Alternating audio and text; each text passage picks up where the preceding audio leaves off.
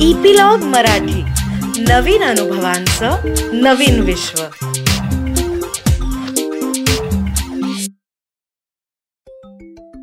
नमस्कार छोट्या दोस्तांनो. कसे आहात? मी अनुपमा. चुलबुली टेल्समध्ये परत एकदा तुमच्याशी गप्पा मारायला आली आहे तुम्हाला भेटायला आली आहे छोट्या मित्रांनो निसर्गाबद्दल सगळ्यांनाच खूप ओढ असते. तुम्हाला पण सुट्टी लागली की कुठेतरी फिरायला जायला आवडतं की नाही? समुद्रकिनारी जंगलात नदीकाठी उंच पर्वतांमध्ये. जेव्हा आपण अशा ठिकाणी जातो तेव्हा तिथे आपल्याला वरती पूर्ण पसरलेलं आकाश दिसतं.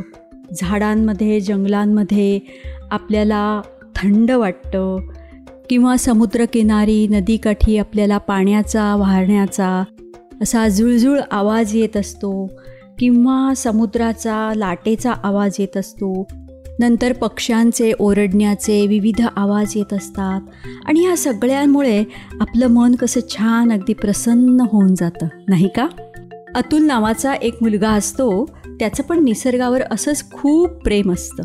त्याला असंच बाहेर जायला निसर्गामध्ये बघायला तासन तास आकाशाकडे बघायला रात्री आकाशातल्या चांदण्या बघायला चंद्र बघायला खूप आवडायचं. शाळेमध्ये त्याचा विज्ञान म्हणजे सायन्स हा विषय खूप आवडता होता. त्याचे सर पण खूप छान होते आणि ते ह्या विषयांवर विविध विषयांवर म्हणजे पुस्तकापेक्षा जास्त माहिती गोळा करायचे आणि ते मुलांना सगळ्यांना सांगायचे. त्या दिवशी पण म्हणजे पाच जूनच्या दिवशी सरांनी वर्गात सगळ्यांना जागतिक पर्यावरण दिवसाचं महत्त्व सांगितलेलं असतं माहिती सांगितलेली असते. तर सरांनी माहितीत असं सांगितलेलं असतं की एकोणीसशे चौऱ्याहत्तरपासून हा जागतिक पर्यावरण दिवस साजरा करायला सुरुवात झाली. त्याच्या आधी तशी गरज भासली नव्हती. कारण जसं जसं लोकांनी शहरं वाढवली त्यासाठी जंगलं तोडली कारखाने उभारले तेव्हापासून त्यांना असं लक्षात आलं की जर हे असंच चालू राहिलं तर पुढे आपल्याला खूप संकटांचा सामना करायला लागेल. तर लोकांमध्ये ही जागृती वेळीच निर्माण करायला पाहिजे. म्हणून त्यांनी हा जागतिक पर्यावरण दिवस साजरा करायचं ठरवलं.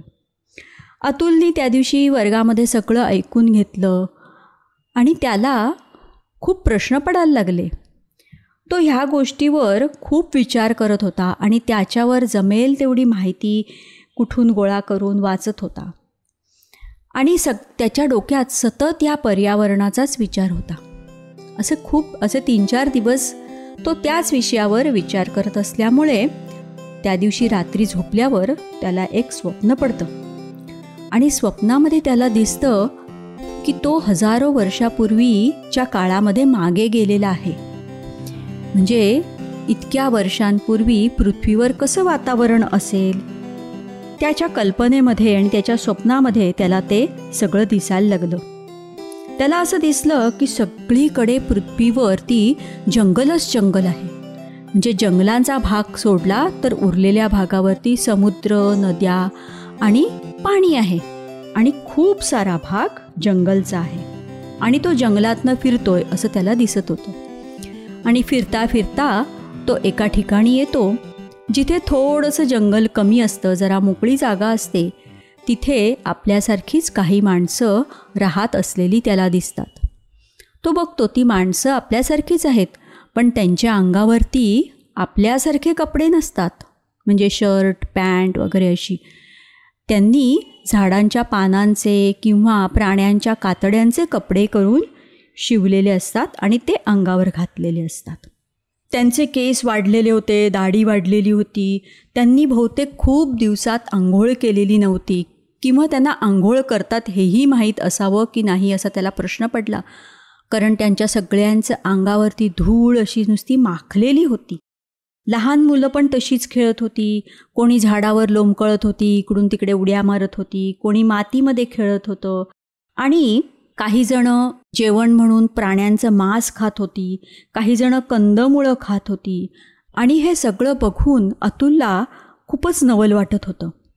तिथे त्यांनी बघितलं आपल्यासारखी अशी उंच इमारती किंवा घरं पण नव्हती. तर असं एक छप्पर होण्यासाठी किंवा आडोसा होण्यासाठी जे काही बांधता येईल झोपडी वजा तसंच लोकांनी बांधलं होतं. त्या स्वप्नामध्ये तो एका माणसाला एका वाघाची शिकार करताना बघतो. आणि तो माणूस त्या वाघाच्या अंगावर जेव्हा धावून जात असतो तेव्हा अतुलला थोडीशी भीती वाटते आणि तो एकदम दचकून जागा होतो. जाग आल्यानंतर त्याला सर्वात प्रथम कळतच नाही अरे मी नक्की कुठे आहे? त्या जंगलात आहे का? मग घरात आहे? माझ्या गादीवर झोपलोय. मग त्याला हळूहळू लक्षात येतो की अरे चाहे तर माझं स्वप्नच होतं.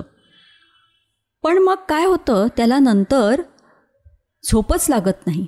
तो त्या स्वप्नाचा विचार करत असतो. मग त्याला कळतं की कदाचित हजारो वर्षापूर्वी लोक असंच राहत असणार. आणि मग नंतर हळूहळू ती जशी जशी शिकत गेली विचार करत गेली तसं त्यांनी आपलं जीवन सुधारलं असणार. अतुल जसं जसं विचार करत होता तसा तो नकळत आत्ताचं जीवन आणि पूर्वीचं म्हणजे हजारो वर्षांपूर्वीचं जीवन यांची तुलना करत होता मनामध्ये. तेव्हा त्याला प्रश्न पडला की तेव्हाचं जीवन खरंच चांगलं म्हणायचं का आत्ता आपण जे जगतोय ते चांगलं म्हणायचं? पण त्याला काही गोष्टी आत्ताच्या ज्या आपण राहतोय त्या खूप चांगल्या वाटल्या. म्हणजे कसं की आपल्याला पक्कं घर आहे रस्ते आहेत गाड्या आहेत इकडून तिकडे जाण्यासाठी सोयी आहेत.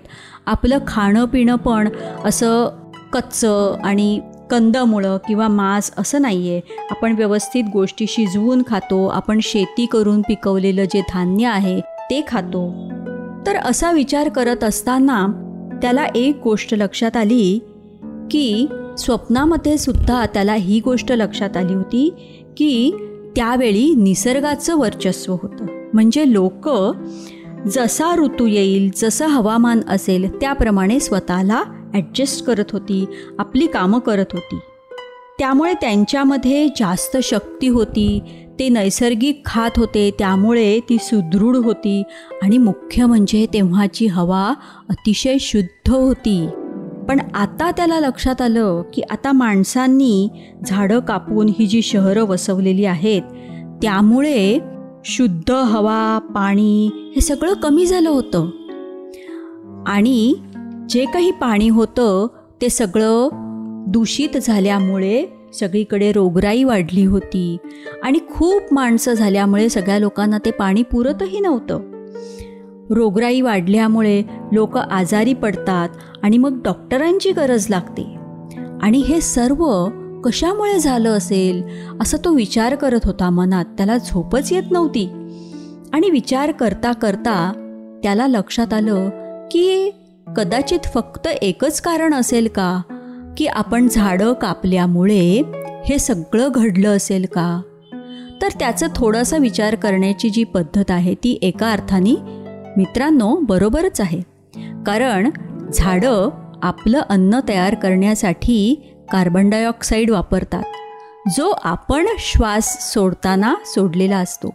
म्हणजे झाडांमुळे वातावरणातला अशुद्धता ही आपोआपच कमी होत असते. आणि झाडं जेव्हा कार्बन डायऑक्साईड वापरून अन्न तयार करतात तेव्हा ती ऑक्सिजन बाहेर टाकतात. त्यामुळे तुम्हाला एखाद्या झाडाच्या सावलीमध्ये बसलं की शांत का वाटतं? कारण तिथे ऑक्सिजनचं प्रमाण जास्त असतं. आणि हे सर्व त्याला त्याच्या सायन्समध्ये शिकवलेलं होतं. मग त्याला लक्षात आलं की खरंच आपण ही झाडं कापल्यामुळे आपण आपलं केवढं नुकसान केलेलं आहे. पण आता काय बरं करावं? तो जरा मनातनं अस्वस्थ झाला की आता ह्याच्यावर काय उपाय करायचा? आपण तर काही मोठ्या माणसांना सगळ्यांना आणि जगातले एवढ्या सगळ्या माणसांना समजावून सा सांगायला जाऊ शकत नाही. मग आपण काय करायचं? तर आपण आपल्या परीने एक गोष्ट करू शकतो की आपण जास्तीत जास्त झाडं लावायचा प्रयत्न करायचा. किंवा जर कोणी झाडं कापत असेल तर त्यांना समजावून सांगायचं आणि शक्यतो झाडांना आपण वाचवायचं. असं तो मनाशी ठरवतो. आणि मग त्याला खूप शांत वाटतं की ठीक आहे आता आपण ह्याच्यावरती उद्या सकाळी शाळेत गेलं की सरांशी बोलायचं आणि आपण ह्याच्यावर काय उपाय करू शकतो हे ठरवायचं. असं म्हणून पहाटे पहाटे अतुलला छान झोप लागली आणि तो शांतपणे झोपी गेला. मित्रांनो तुम्ही पण आता ठरवा की आपण जास्तीत जास्त झाडं लावण्यासाठी काय बरं प्रयत्न करू शकतो. लवकरच मी तुम्हाला एक नवीन गोष्ट सांगायला येईन. त्याची सूचना तुम्हाला एपिलॉग मीडिया वेबसाईटवर मिळेलच. किंवा जिओ सावन गाना ॲपल पॉडकास्ट स्पॉटीफाय ह्याच्यावर मिळेलच. तुम्ही पण ऐका आणि तुमच्या मित्रमैत्रिणींना जर ऐकायची असेल तर त्यांना पण सबस्क्राईब करायला सांगा. सांगाल ना? तोपर्यंत अच्छा!